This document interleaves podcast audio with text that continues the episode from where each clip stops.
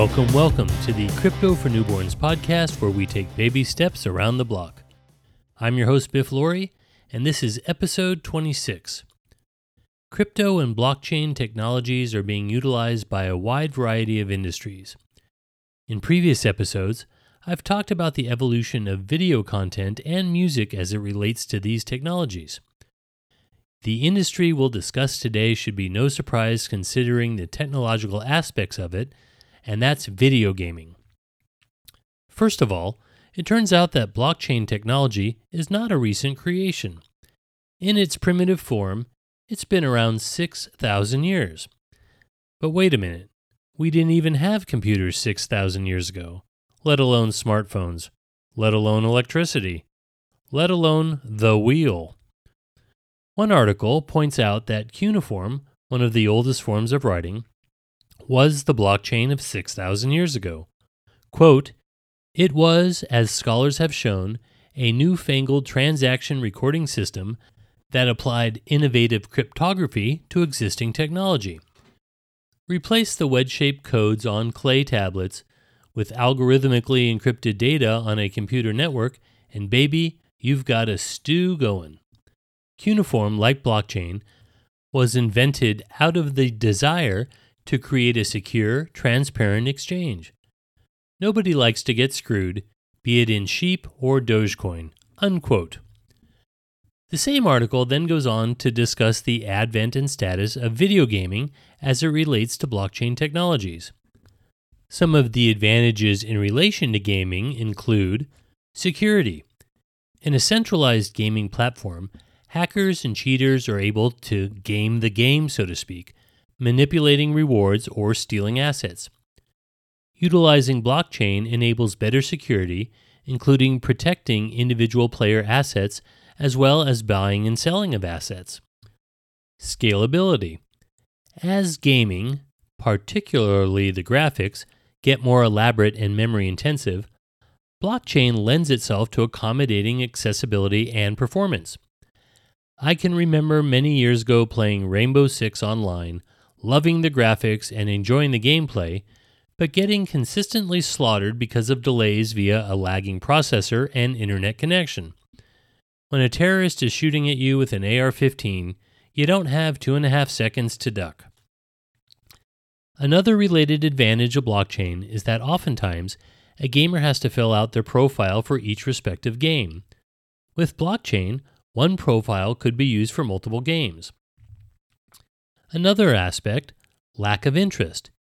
Even great video games can get boring as they only evolve as centralized game developers see fit, and it may, and it may be months or years to get a good sequel.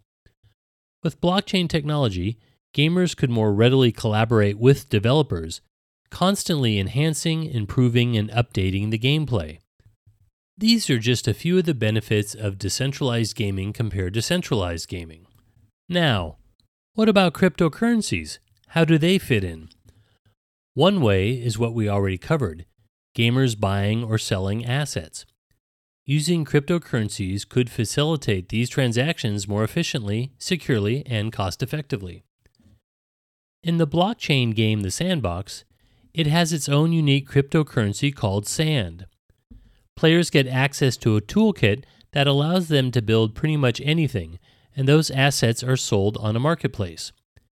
It also features a limited amount of real estate on its in game map called Land, leading to big ticket purchases from the likes of Atari and the Winklevoss twins. But will all this catch on?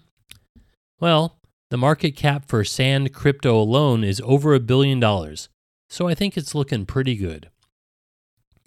A company called Forte, which provides an end to end solution for token based game economies and NFTs that benefit the community of developers, players, and fans alike, recently raised $185 million at a $1 billion valuation.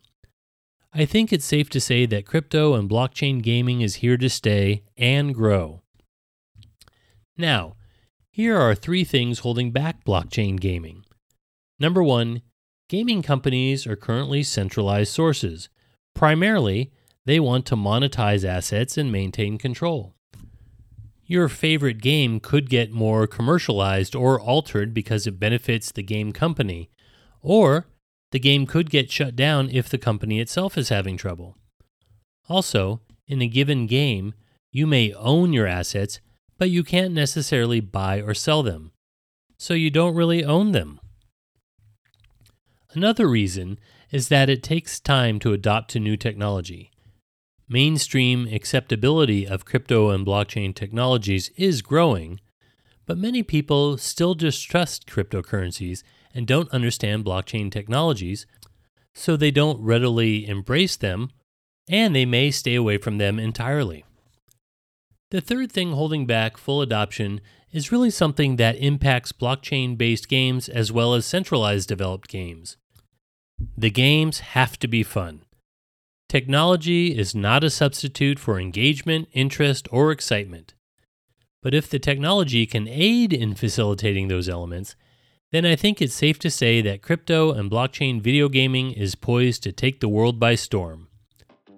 I'm your host, Biff Laurie, and you've been listening to the Crypto for Newborns podcast, where we take baby steps around the block.